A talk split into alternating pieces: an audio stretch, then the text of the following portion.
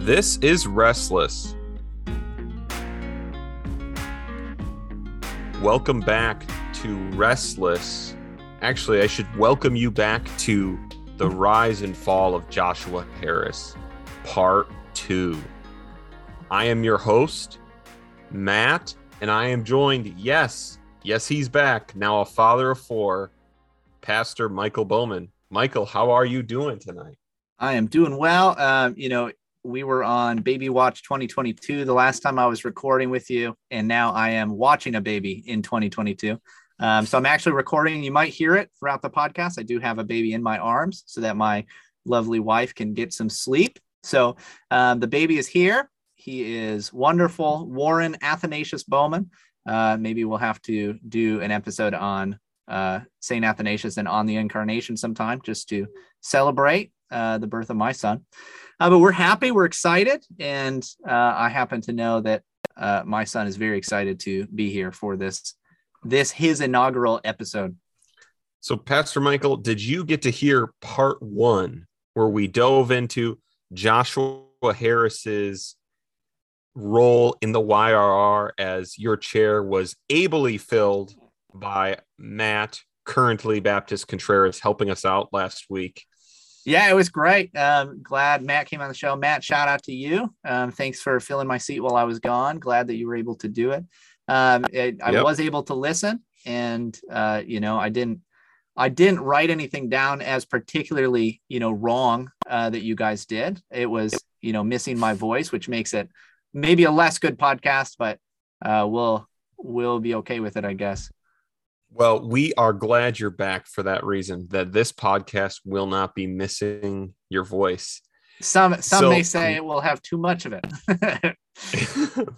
and and tonight we will be listening to more of Joshua Harris's interview. Why? Because as I listen to the episode, just to remind you, please go back to last week's episode if you plan on uh, yeah, wanting to hear about Joshua Harris's role in the Y R R, because tonight we are discussing apostasy, which because obviously, famously, Joshua Harris leaves the faith.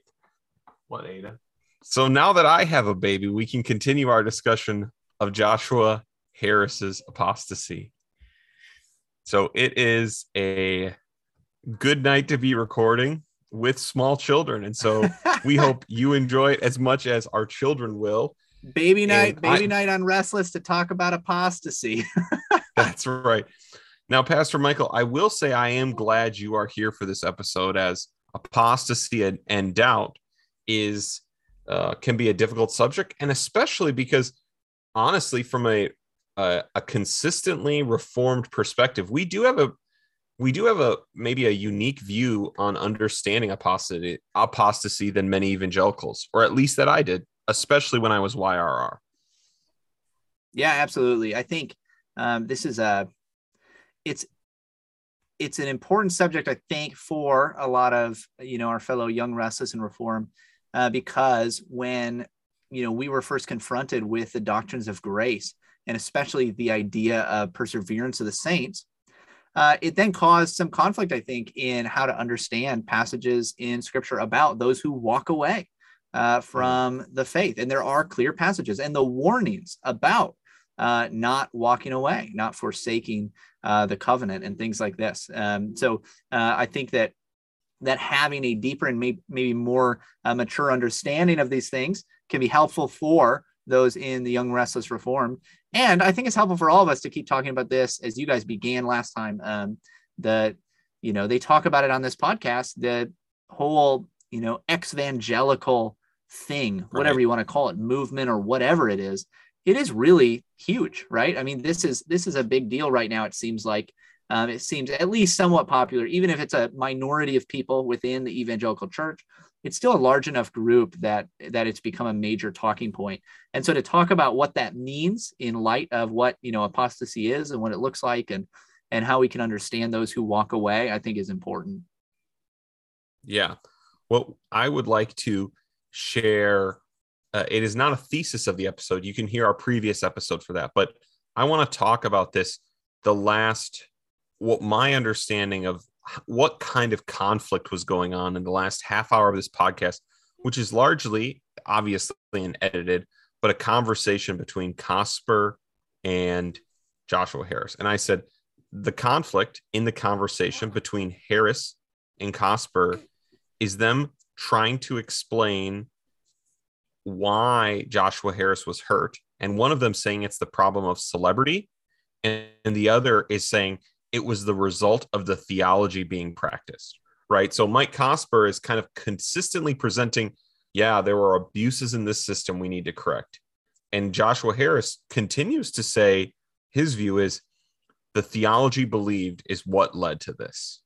And that seems to be the central conflict going on. Yeah, yeah, I think so. I think um, Cosper clearly does everything he can to put the best possible spin on what happened to Josh Harris and what Josh Harris is doing. And I think he clearly does it out of a desire to uh, win Josh Harris or other people uh, in similar places, uh, others within the ex-evangelical movement. He he clearly wants to like win them back to the faith. Um, he wants to be mm-hmm. winsome in a way that they will uh, maybe return. And he wants to, you know, in doing so, he wants to to start by uh, trying to help them uh, feel that they've been heard, that they've been understood, that they're right about some things. He wants to give them as much ground as he's able to. Yet you do hear in this episode that time and time again, it comes back to, um, well, no, it's not just these things that happened to me. It's not just this celebrity issue. Um, it's not just that I was thrust into celebrity at a young age. Uh, it's also that I don't like your God. I don't like the God that, you know, uh, will uh, use law and judge people and send people to hell. That that's not actually good news, and it can't be. And so um, that's that's kind of where it seems to end, basically, with Cosper trying to keep as much of a positive note as possible. And we have actually a clip of me discussing the, I don't want to say misunderstanding or twisting of what the law is that Joshua Harris does, that you can find on Patreon, and you should join soon because we are going to try and schedule a Patreon hangout.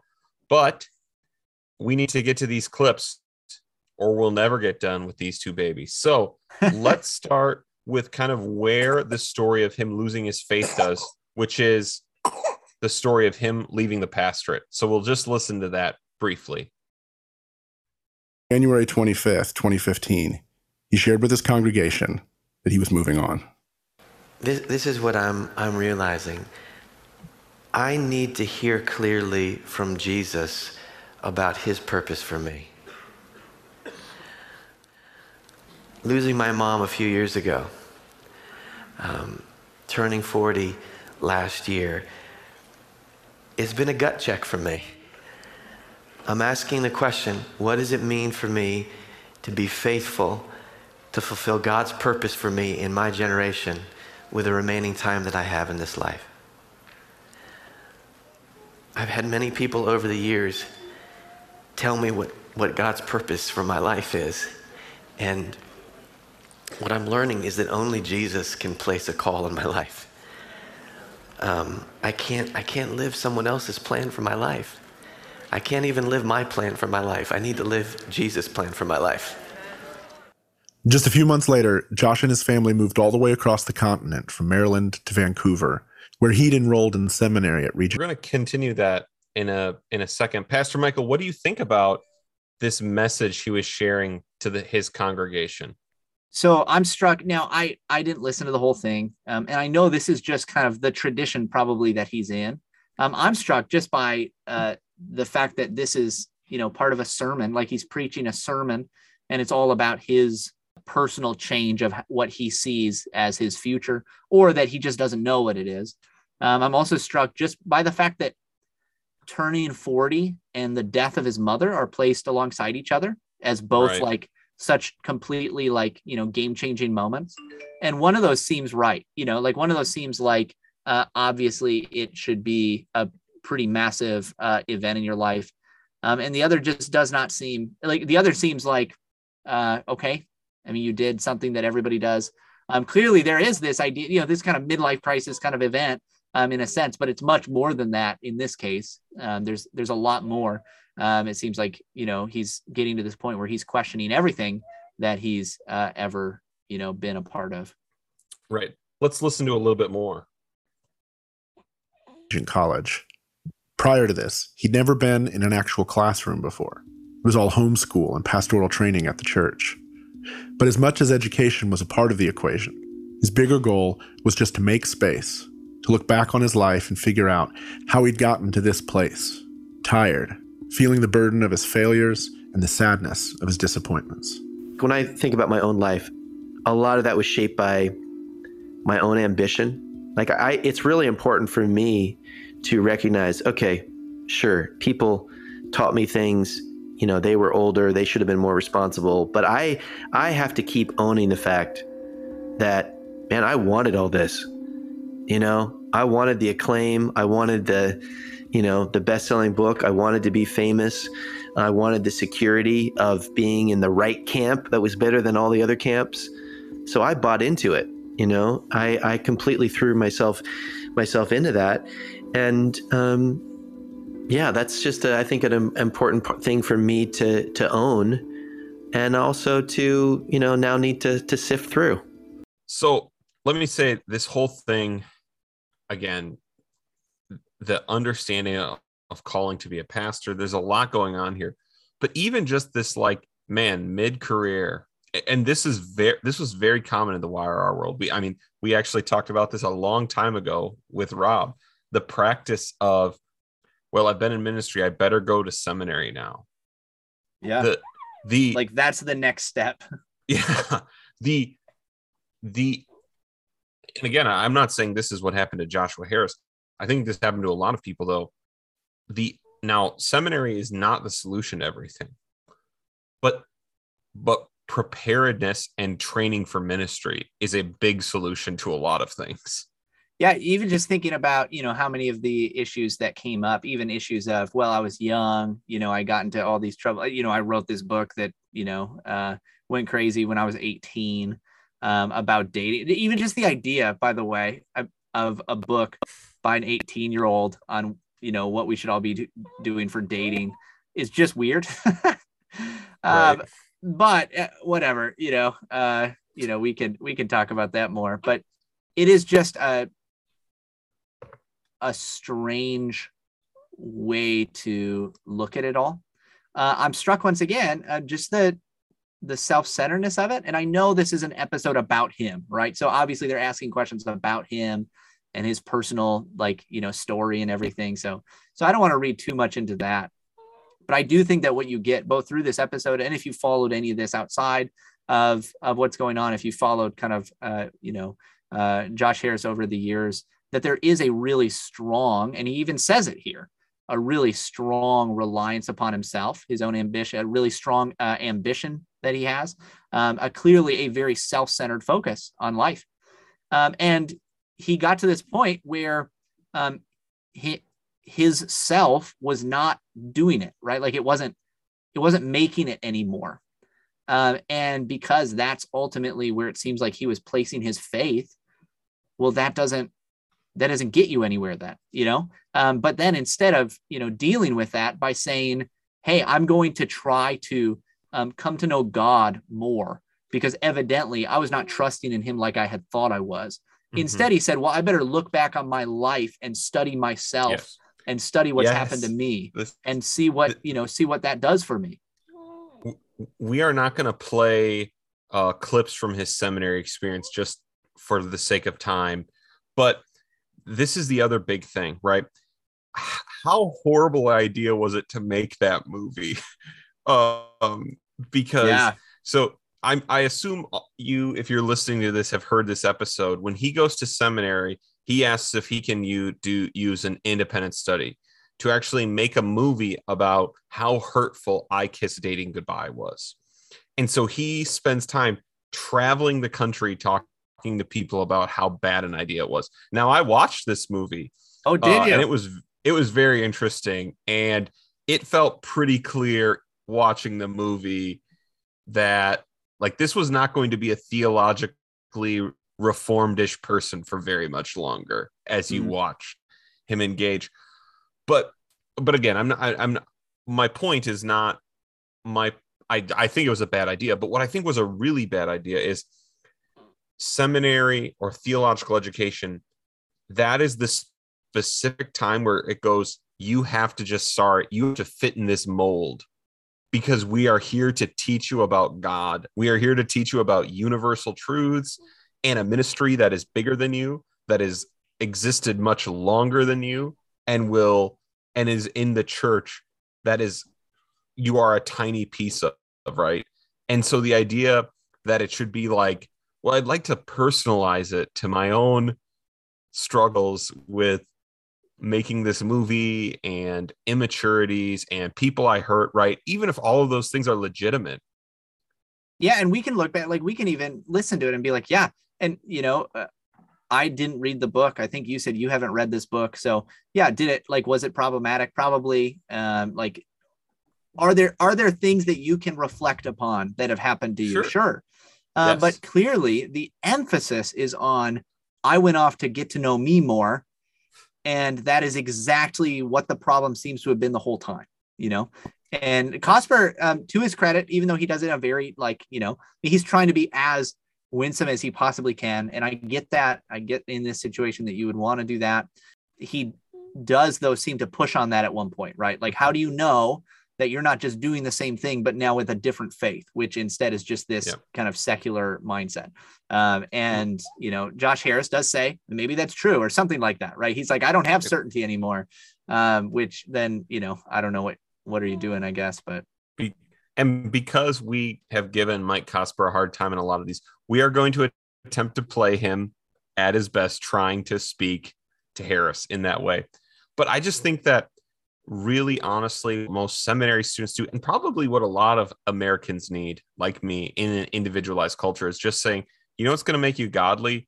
Just working to fit in this mold and be part of this thing that is not personalized to you at all. And it's yeah, just... this is, oh, this is so huge. I mean, seriously, this, this is something that time and time again, I end up preaching from the pulpit, because I'm just more and more like struck with it myself, um, as, as the text of scripture uh, speaks to me, as well as then, you know, what I think that we all really need today, but just the very idea of the fear of God and a true humility as we approach God, that we don't approach God Um, with a list of demands. We don't, we don't get to approach God uh, saying, okay, God, you know, what can you do for me?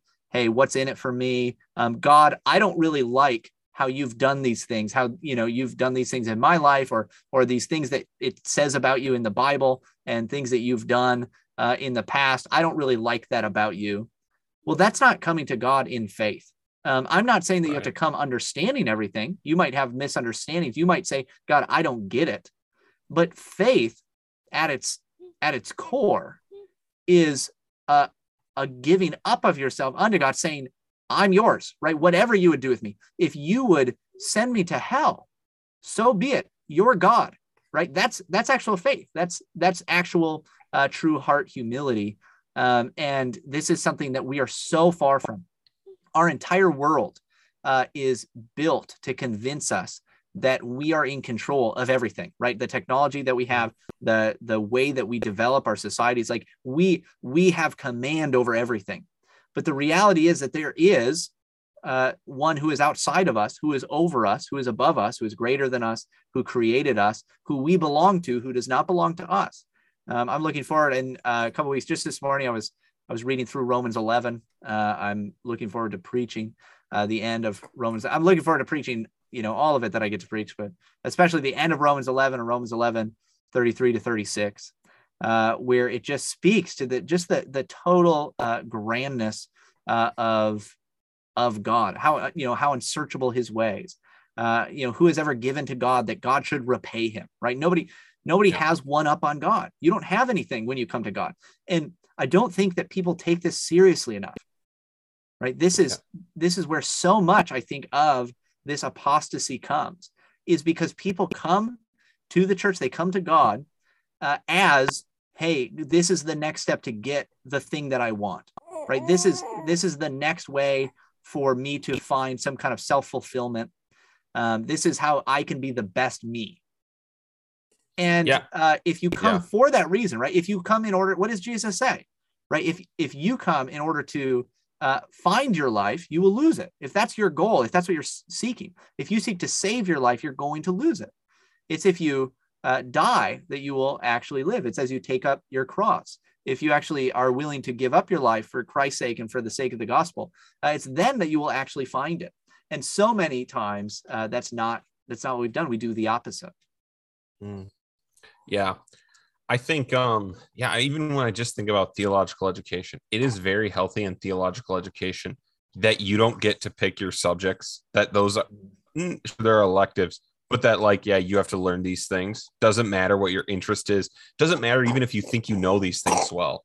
It just, it puts you in a, you are there for the purpose of your own training and development, not for your own interest. Because that's right. You don't you don't if you're a Christian, you don't need to go to seminary. That's not a thing that all Christians need.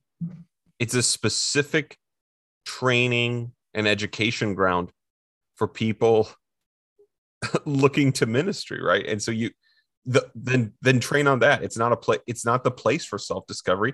It's not the place to even deal with the the harm you have. Now, maybe that's worked for some people. That's the church, right? That's real friends and family, like not a, and not a movie about you interviewing people about oh, man. how you hurt them. Yeah. What but, a bummer.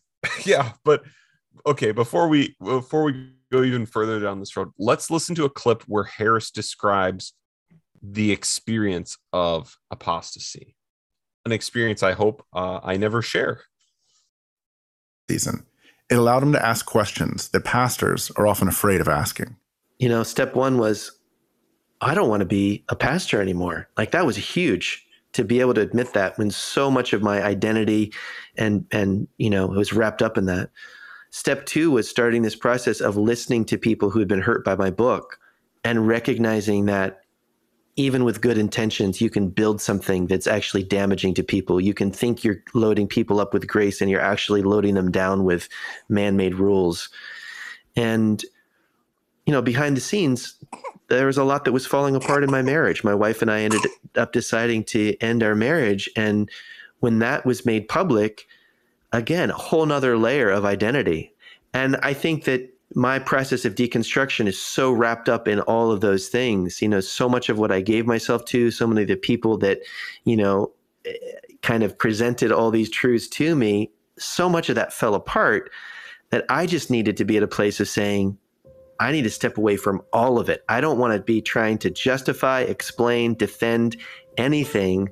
I need the space to be able to figure out what is and isn't real apart from all of that pressure. So, Pastor Michael, here we have what it is like and the steps. I mean, he he describes the steps to his deconversion.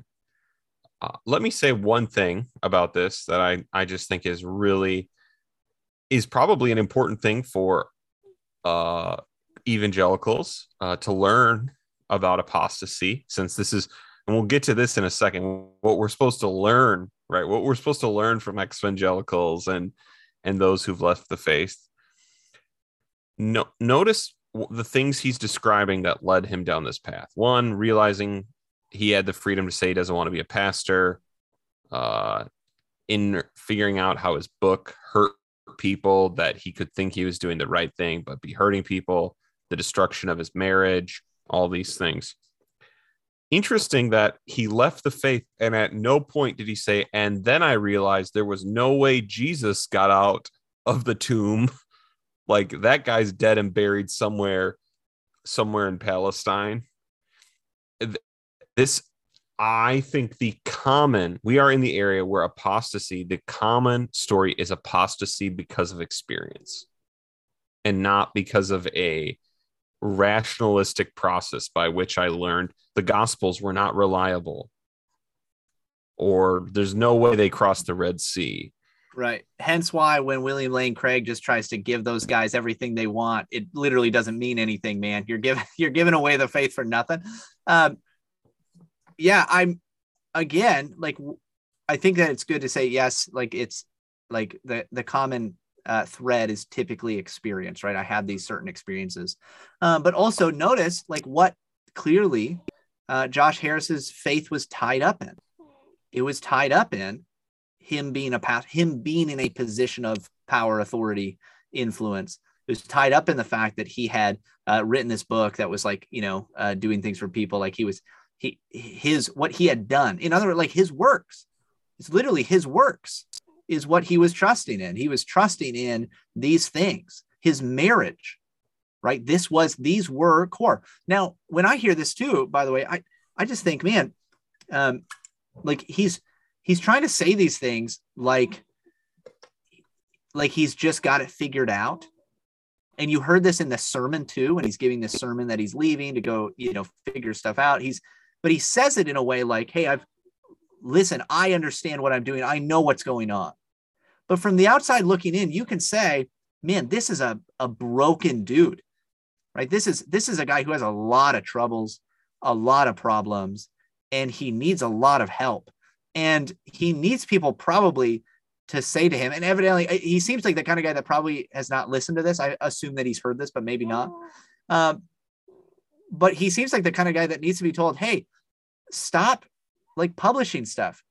Stop putting yourself in movies. Stop, like, stop making this about you. You need to like, listen to what you said. Hey, I need to go figure this stuff out. But then like, stop telling everybody else how they can figure it out. You know, like it's, what you see here is that um, things haven't really changed, right? That's what it seems like. Things haven't changed. The same kind of, of person that as an eighteen year old would tell the world how dating should operate um, is the same, like that, that kind of person is also the kind of person that says, hey, take my hundred something dollar course to tell you how you can deconstruct your faith. You know, it's the same guy. Yeah. Yeah. I, and, and I think, Yeah, I, I I think it's it's totally true that this is the again this is this is the question with um for those who are, who've left the faith. The question is, why are you certain this time you've got it? Like, what about any of the perspective he's currently sharing? Why should he have? Why would you even want to share that at this point? You know, if you're like, hey, I literally up until the age of forty devoted my life to something that I've now become convinced was so harmful and so wrong, you know, that I'm going to going to act like this. What would make you think now you're in a place of stability and certainty? Yeah, this is maybe a good place even to say, hey, if you're listening to this and you're like, man, I like I also like struggle with doubts sometimes about this. You know, I struggle mm. with doubts about my faith, about um, the the certainty of it all. I don't I don't know what to think about, you know, these kind of core doctrines of the faith. I just don't know. The way to respond to that is not uh, trying to just it, it's not just, hey, well, I don't know. Um, I'm uncertain about something. I feel Uh, uneasy about something, so I'm going to jump ship. You know, mm. like uh, if if you were if you were on an actual ship, right? You are you are sailing across the water, and you're in a storm, right? Waves are coming up over the decks. You feel the wind, right? You you can't really see anything. Um, if you're afraid of that storm, if that's frightening, if you aren't sure what to do, or even if you're going to be safe through this. Um, the response that you should have is not, well, I'm going to jump overboard.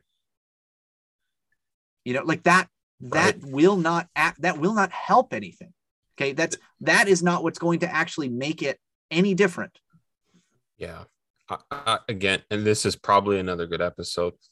The cheap assurance, the cheap ways we've sold assurance of salvation is probably is at least if you feel doubt, which is, just so you know, somewhat normal. Very normal. Just to, yeah. That's a. I want you to know that's a pretty normal experience. But this way we've sold assurance with, well, you can know for sure, and it can never be, sh-, you know, like where it's like there's apparently like a five minute process you can go through, and you'll have assurance of salvation for the rest of your life. I want you to know that is a new and actually a thing, again, a thing that has come from revivalism. Let me read actually a really pastoral section from the Westminster Confession about true believers losing their assurance. True believers may have the assurance of their salvation shaken, diminished, and intermitted by the negligence of preserving it, falling into some special sin which wounds the conscience and grieves the spirit, or by some temptation, by God withdrawing the light of his countenance, suffering such fear as even walking in darkness and having no light. Yet they are never utterly destitute of the seed of God, the life of faith, the love of Christ and the brethren, and the certainty of heart and the conscience of duty, out of which, by the operation of the Spirit, this sure assurance may be retrieved, and by which, in the meantime, they are supported from utter despair. And so there's a lot, again, we could go through that, and maybe it would be a good bonus episode sometime, is going through the ways it talks about how you can lose assurance. Sometimes it is due to your own sin, can be due to circumstance, but that you're kept from utter despair by God's grace and can retrieve a degree of assurance. I think what's just important, as you heard that, I hope the paragraph was helpful, but saving faith is distinct from assurance. And this is the boat, the ship analogy you just gave. Being on the ship still gets you there, even if you're terrified. Yep. Even if you're terrified. And so doubt is not something we have to fear, even.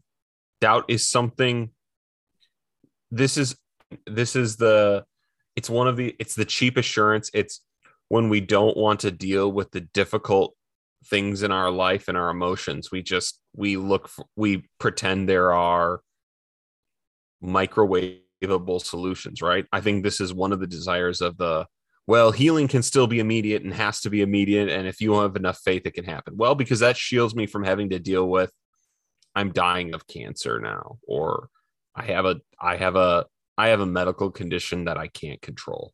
Right. That, that's a good point too, that um, so much of, of the modern faith is built around these ideals of everything is great, like the life victorious, you know, and um, there's like, there's an element obviously of Christus Victor and, and the victory of Christ being at work in our lives, and, and the, you know, the resurrection power of Christ in our lives, the power of the Holy Spirit uh, gifting us for ministry. And like, there's, there are elements of that, uh, but uh, it is it is only to our detriment if that's all we speak of.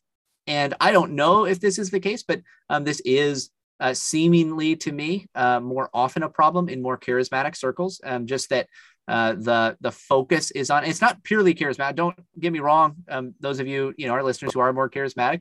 Um, you know, I don't mean that this is only true in charismatic circles, but I think it's more often true that there's a focus on, hey, there's this kind of like victorious life. We can conquer everything. And, and, you know, there's, there's none of these hardships that can really, you know, take us out.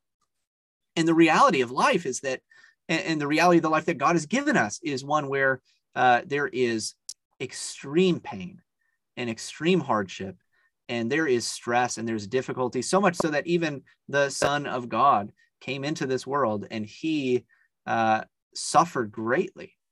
And he told us that we should expect the same, that we should expect to suffer in this life.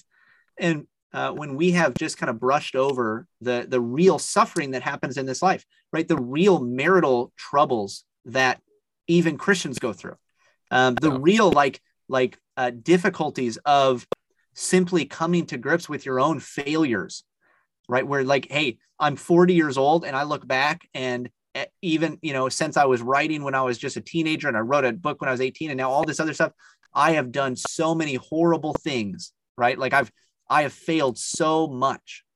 That can be absolutely crushing. And I want to like, I want to give that to Josh Harris, um, especially even just the fact that he uh, was allowed to be put in these positions, not just by his own ambition. Um, there, like there is an element that that I can't imagine how really difficult that would be. Right, to come to grips with that. Um, yeah. It would be really devastating.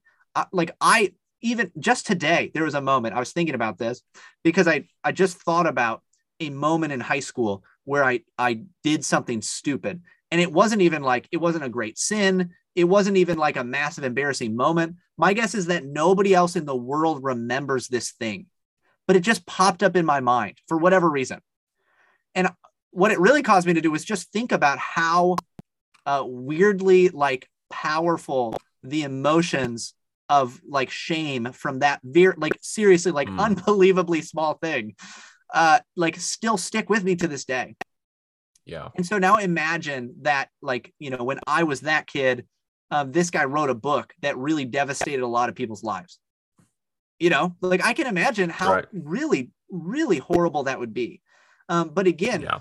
when, when your faith is centered around you, that this is the, the wonderful uh, message of the grace of God, that it, it's not about you, right? Like it's, it's not as though your failures all of a sudden steer this ship right into the iceberg, to kind of mix our ship metaphor from before, you know, like yeah. it's, it's not as though you're the captain of the ship. It's not as though you're the one in control. And so when you fail, it is unbelievably painful and difficult, and it doesn't have to shipwreck everything because you're not yes. the one in control. Yes. Well, let's, let's listen to how Mike Cosper decides he's going to bring, he is going to bring the gospel here to bear on, on Joshua Harris. Like, the solution to your awakening could have been, oh, I need the gospel, instead of the floor coming out, right? The, the, the answer being, I need to be reformed again. Like, I need the reformation of my own heart, in the sense that what was exposed was the power of law that had been at work and that had been incredibly destructive. And I say that because, like, what I then worry about again is that the reactivity could be, well, this is the new law. This is the new path. I want to invite people to walk this way because this way will liberate them. When, again, the gospel would go, man, that way's not, that way's not going to liberate them either. Like, that way's going to, um, you know, your vision quest isn't going to, you know what I mean? Like, again, you know all yeah. the metaphors, right? Like, yeah. where where I feel like the exposure of failure is the invitation to go, yeah, repentance is the way of life here. Like, man, we blew this. Like, let's reform. Mm-hmm. Let's let's call out the sins of our organization. And I think, yeah, um, which we definitely, which we definitely tried to do. Mm-hmm. Mm-hmm. You know, I think that is, I think that was the the good response. And I think the Christian message Uh, provides that that life, that pathway of constant repentance. Played the clip of him discussing what he hopes for in the Christian life in the last episode, so you can go listen to my thoughts and the guest hosts. But Pastor Michael, Mike Cosper comes, and I, as I mentioned in our first episode, I'll say here, I think one, I think there are a, a number of motivations going on in this episode, some that I found some more admirable than others, and we might get into that in a minute here. But I do believe one of them, evangelism, is one of the purposes of this episode.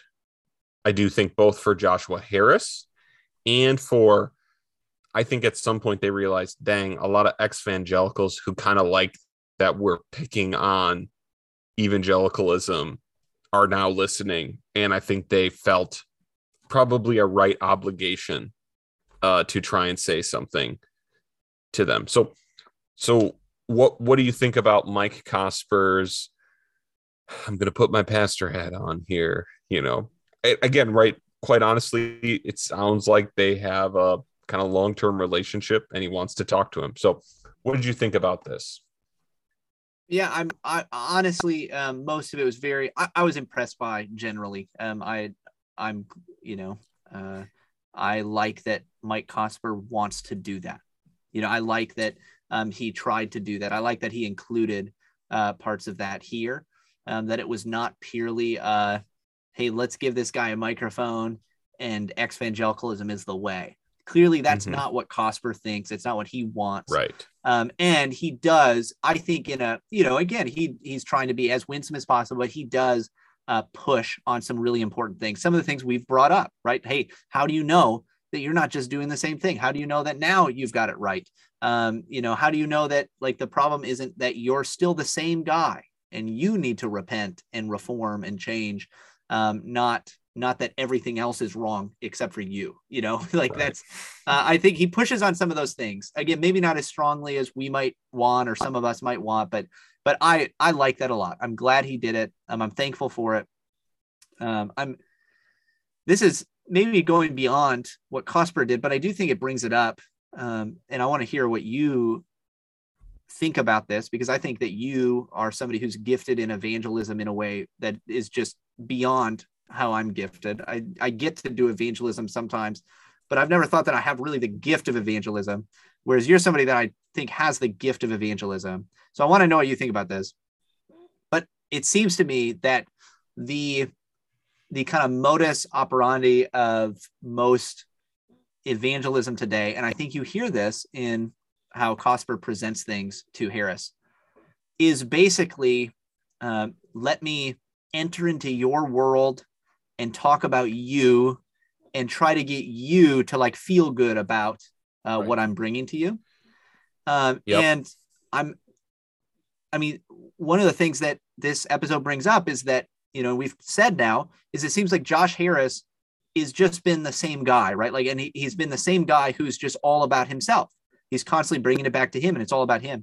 And I don't think that that is particular of Josh Harris. I think Josh Harris is somebody who uh, was particularly gifted and was like really remarkable from a young age and able to do things and present things in a way that others wouldn't be able to.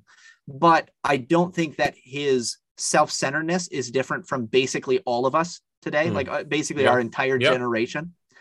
And uh, that being the case, I've become more convinced that what we need is really uh, much more of a John the Baptist type approach, um, where it is a, a proclamation of just very like firm repentance.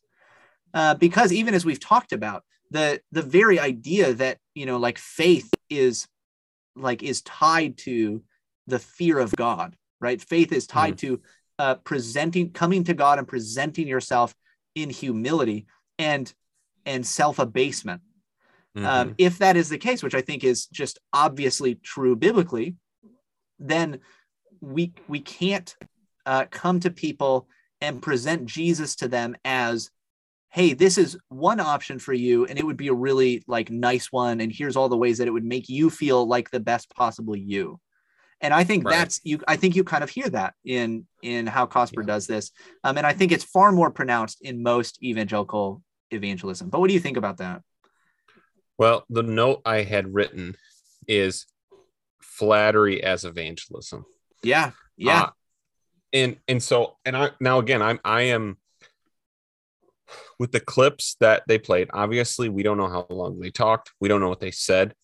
I don't think the clips that I just, the clip I played that I think is pretty representative, I'm trying to give this guy, right, because we have a generally, uh, sorry, here's a spoiler. We have a generally negative view of what they're trying to accomplish in much of this show. I'm trying to, I'm trying to go out of my way, especially when it's like, hey, they're trying to, they have an impulse to do evangelism. I don't want to, I don't want to just be like, nice try and just, yeah, like, right. I do want to do that when you spend two episodes letting Kristen Dumez run the show, right? I do feel totally free to slap, you know, when you go about it that way. But, but, but I, but what I mean is I almost don't know, given Joshua Harris, given all of this, who of what's going on, how could you pop? Like the problem with what you're describing is you actually are only converting the person to the same thing they've always believed, that the yeah. world is basically about me and I want to figure out the path of least resistance for me. Yep. And so if that's what they're believing and you say, don't, I know you've been trying to discover the path of least resistance because you care a lot about yourself. Well, have I got a, I, have I got a plan for you? I've yeah, got an, hey. omni- I've, I've got an omnipotent, omnibenevolent God. It's all about you, right? Like, right, exactly. It's, hey, I know you love yourself so much. Guess what? Jesus does too, you know? Boom. And like, that's, it's, you know, like speaking about the love of Christ in this situation isn't necessarily wrong, um, no. but there has to be a, like a call of repentance. Mm-hmm. And, and so what I think the, the issue is, is I actually don't know how you can say, well, you do an interview for this wildly successful podcast I'm making, and it not be basically flattery. Like, I don't yeah. like, because this, this episode, Joshua Harris, we'd love to have you on a show for something more like this. This was never going to be, there was never going to be a, tr- like you couldn't, you couldn't have it be a, I'm interviewing you because I'm, and I'm interviewing you like the press interviewed Trump when he was president. I'm here to interview someone I think is wrong, right? That is not how this was ever going to go. And so I do think there is a lot of value in listening well, in entering into what the person is saying, because when the person, as and we don't play, we're not playing the clip here, but I, I mean, we jumped on it last week when he says something, you know, but I'm wondering if there's a chance that someone could die forever and go to hell forever, if that manipulation might not be worth it. That's where you stop and say, I get it. I get your problem. You don't like that God gets to make that decision. And, yep. and, and that's because what you're looking for is, is you are looking for where, where this person, especially a person who is apostatized, what is the thing about God they've said no to? And that is where you need to press. You don't need to press um, in other words. And so, you know, I think that there is, there's an issue. And I mean, right, it's this, the other issue is, is, is I do think it's a generally good rule that we say law to the proud, grace to the humble. But we live mm. in a day where false humility is maybe, maybe the like most prevalent form of pride. Is right, it the that, one thing that holds us all together? It's false humility. Yeah. Yeah. And so it's, well, I got to keep giving this guy grace, man. Listen to him. Just be like, I'm figuring this out. And I, you know, like, yeah, I'm questioning things. I really, yeah. you know, I know I've made some mistakes. And so yeah. uh, listen to everything that I say now. Yes, you know, exactly. It's just... Yes. So, so yeah, I, I think that's clear. So let's listen to another clip, because I think there's one other clip on this dealing with a person who's an apostate and apostasy. We have this clip towards the end of the episode where they talk about what evangelicals should be learning from ex-evangelicals uh, like Harris. It's that there are alternatives to it. This conversation happened a couple of days after Josh released his curriculum online, a two hundred seventy-five dollars guided study to help people understand their own deconstruction. Sorry, a couple of days that click in there just because it is just it's real over the top. It's just real over the top that that existed. Oh, man, it's just crazy. Later, after lots of push- it is crazy pushback, he pulled it down. As I've thought about Josh's story, there are two things that come to mind for me. The first is the degree to which it's shaped by his status as a celebrity, or in more modern terms, an influencer. The whole influencer phenomenon is unique in that it's about modeling a lifestyle and a worldview, usually through the lens of social media. It makes me think again about the word icon. To what degree are Instagram posts from influencers a window into the divine for a secular age? Ways of worshiping a little pantheon of gods that represent sex or money or beauty or power or spiritual enlightenment, including the enlightenment of having deconstructed. Broadcasting yourself in that way is a skill set, and Josh has had instincts that enabled him to do that since he was a teenager. It does seem like the launch of his deconstruction resources was a miscalculation, but I also imagine that's not the last time we'll see him working through some of that online. The other thing that comes to mind for me is how the ex-evangelical phenomenon is itself an expression of evangelical culture. It has its own gathering of celebrities, its own code of ethics. Ethics, its own sense of who's in and who's out, and, as Josh learned the hard way last week, its own gatekeepers. What I think is visible in the phenomenon is the centrality of people's stories and experiences as the core impetus for the movement. Part of my hope in telling the Mars Hill story is to highlight how deep the spiritual and psychological damage of church-related hurt can be. I hope that conservative evangelicals can listen to those stories before they go about defending their doctrine. Let's stop it there. He's got kind of two things he's he's trying to want us you to take away from this conversation. I'm going to ask him kind of a meta question, and then we can go back to those if you want. This idea of learning from apostates, this idea of learning from ex-evangelicals, taking their testimony about, you know, even Mars Hill, you know, or or these kinds of evangelical celebrity. I am unconvinced the New Testament would have us what we should be learn that that the New Testament would have us learning from the apostasy of others in this way. Yeah, definitely not in this way, right? You do learn something from the apostasy of others, um, yes. but it is not learning from them. You know, like right. it's uh, you think, you know, the God of this world has blinded the the heart of unbelievers, the mind of unbelievers, rather. Uh, okay, well, I wonder what they have to say. You know, like I wonder. Well, I wonder right. what their opinion is about it. Well, that right. doesn't work. You know, it's like it's like uh, a bunch of guys in Plato's cave just sitting in there and like telling you, "Hey, man, like this. You know, you don't get it." And it's like, okay, well, I'm not in the cave. You know, like I'm, I'm not in there with you. Uh, right. So, I like I don't, I don't see what benefit you can really bring. Now, on just like a, on a different level, like you know, you just kind of. you know, hinted at, and I hinted at, um, there is something that you can learn from this.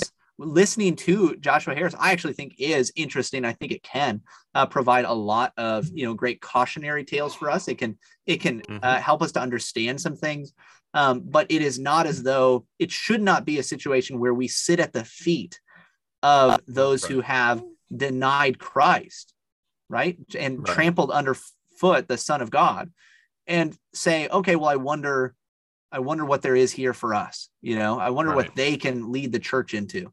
Well, that's not how this is going to work.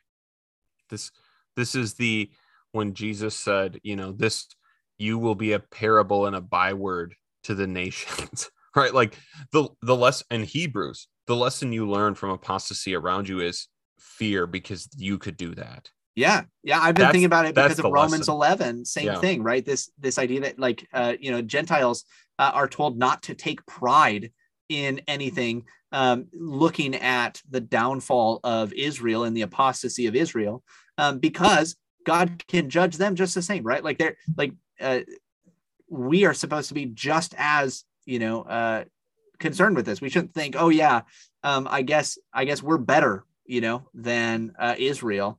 Uh, no, like you, you need to take heed lest you fall as well. Um, so that's, that's, that's scattered throughout the New Testament, this idea that we should be um, concerned and troubled when we see apostasy. And remember, once again, that this is not, when I say troubled or concerned or fearful, this is not, oh, I'm fearful um, in such a way that this is going to, you know, lead me away from Christ. Uh, what we're saying is you should recognize once again, oh yeah, if I trust in myself like Joshua Harris does, I will end up where he has ended up.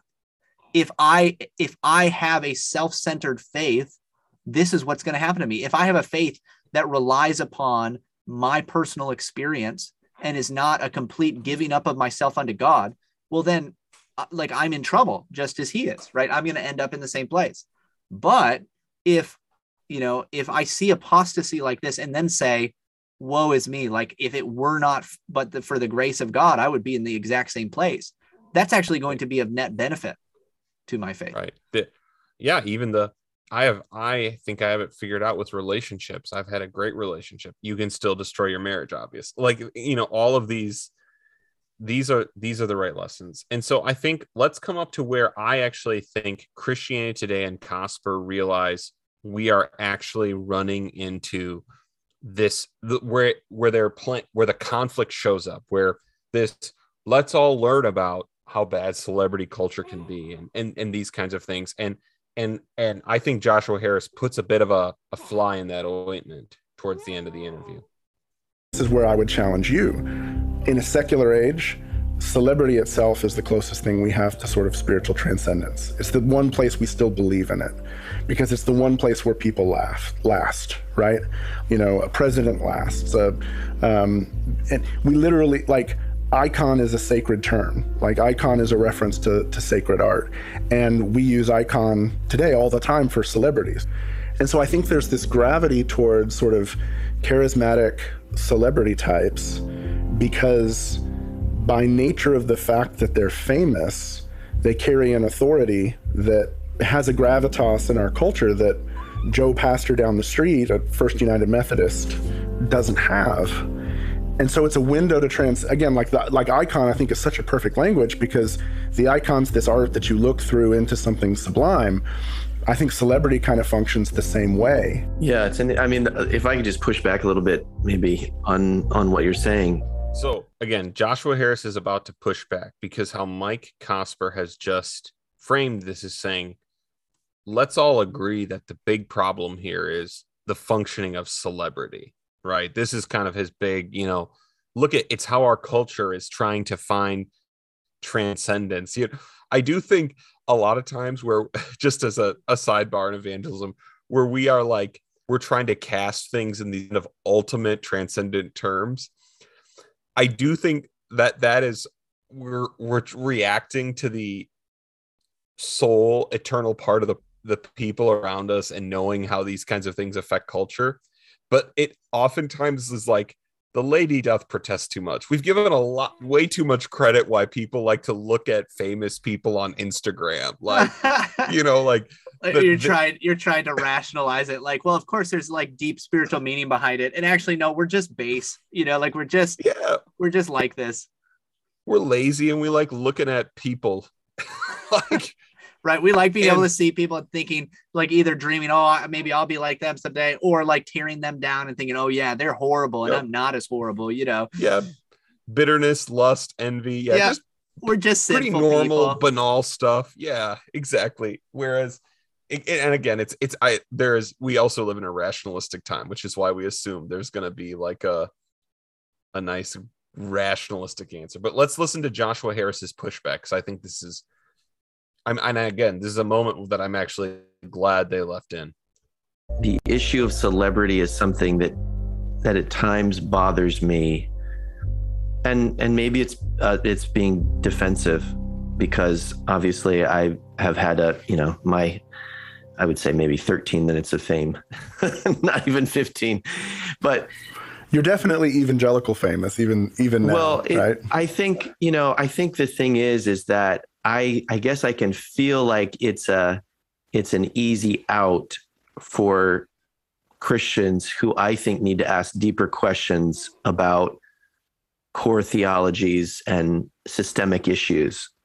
And um, I'm not saying it's not problematic. I'm not saying it doesn't go against some of the ideals of the Christian faith. But I'm just saying that I think that it's a scapegoat at times in a way that allows them to write off the systemic issues and not evaluate them. And I think you have to ask the question, if it's such a problem, then are the kind of core celebrities of the Bible problematic? Because while Christians can emphasize the message of the gospel is lay down your life and, you know, be the the meek and mild, humble servant, and so on. Why are we all still talking about Jesus? Because he is the most famous person in world history. Now, Pastor okay. Michael, I would like to emphasize to all of our listeners, this man was a pastor for yeah.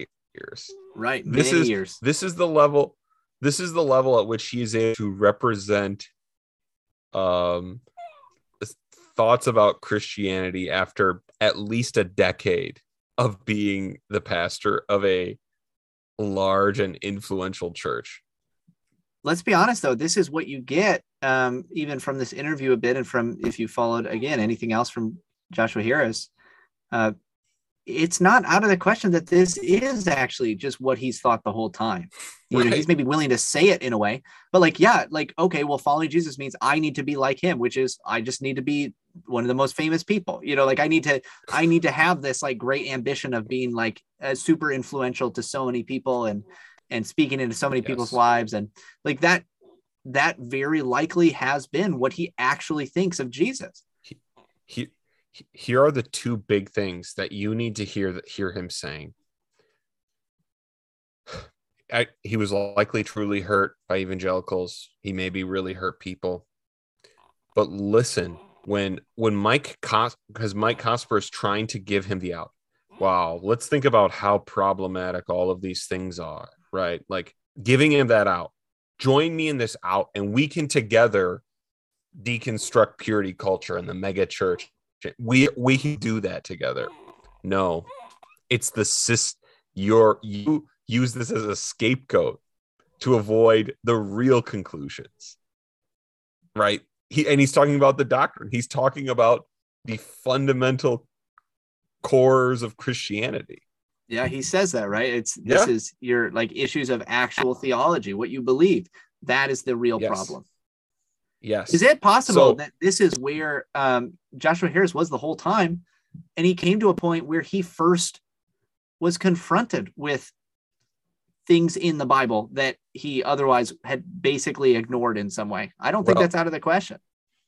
So this this is the this is one of the things I think you need to know about apostasy is the people actually don't like what you believe. Even if you grant to them, I know the church has hurt you. I know, you know, you can go down that whole road. And if they were truly sinned against, that's appropriate, right? And I, I'm not even saying it's appropriate to listen. You are going to come back to the fact where they go, but God did this. You know, that is where it will always, that's where it goes. But here's the thing that I think he said in the second half of the interview and of this answer, where he's like, you know, Christians, they want to talk about, it's all about lay down your life, being the meek and gentle person, but read the Bible. It's not all about that. I think I think the servant leadership twenty years of evangelicalism he lived through, it's all just about the servant leadership. I think when you finally read the Bible, you go, dang, it's not all about that. Right. So you're it's saying that there not. are elements of like victory, power, um, yes. like the, the church triumphant, Christ triumphant, Christ yes. victorious. Yeah. Jesus, Jesus. It takes a while to get to the back of the book in Revelation where Jesus says, then my enemy's blood is going to flow as high as a horse's bit when I come back. Mm-hmm.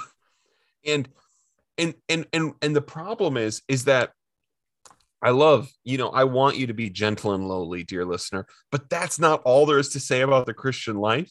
That's not all there is to say about your marriage. That's not all there is to say about Jesus Christ.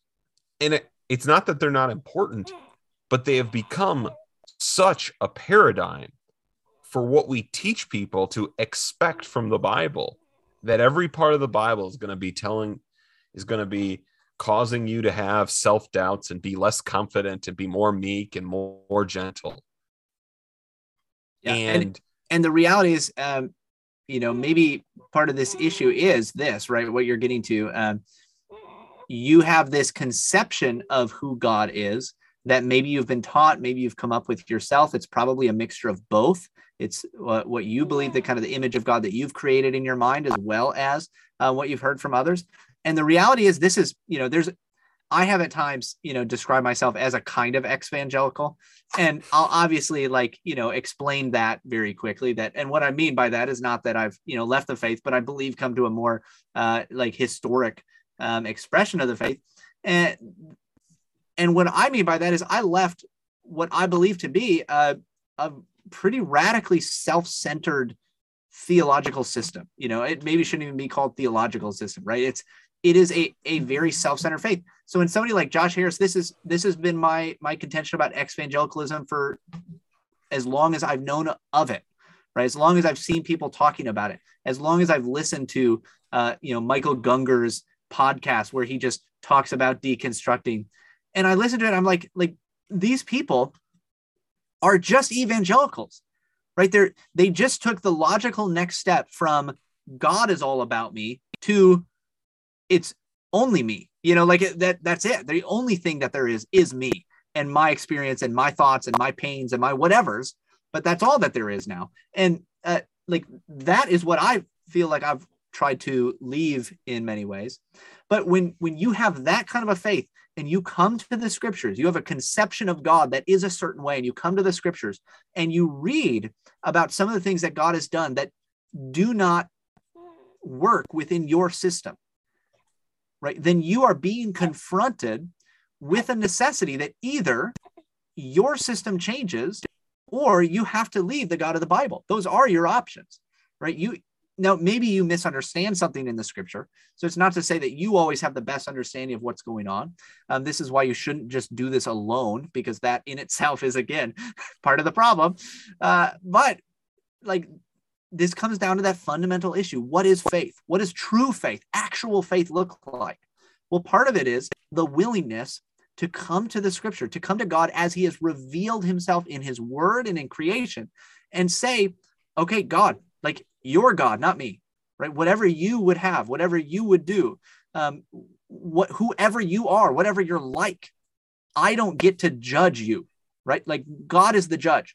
I don't get to come to the scripture as though I'm the one that is judging it. That's not how this relationship works. Not if you're coming in faith.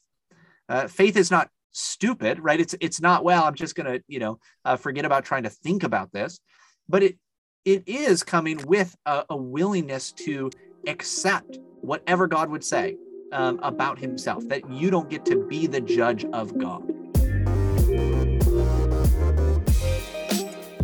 Thanks for joining us as we discuss apostasy. Maybe what you can do, obviously you can follow us on social media, tell us what you think. We may be revisiting this because someone we may love may have told me I had a, a particularly bad take in our last episode. But Pastor Michael, maybe everyone just needs to go home and listen to the hymn, Whate'er My God Ordains Is Right. Go listen to the hymn and go to church on Sunday. And if you're like, if you're having doubts, if you're having difficulties, go talk to your pastor. You go, go Amen. Talk to somebody. Uh, and uh, if you're not in a church, email us or something. We'll try to help find you a church if we can. We'll, we'll see, you know, if we know anybody in your area. We we want you to get plugged into a place where it's it's not about you, where you get out of yourself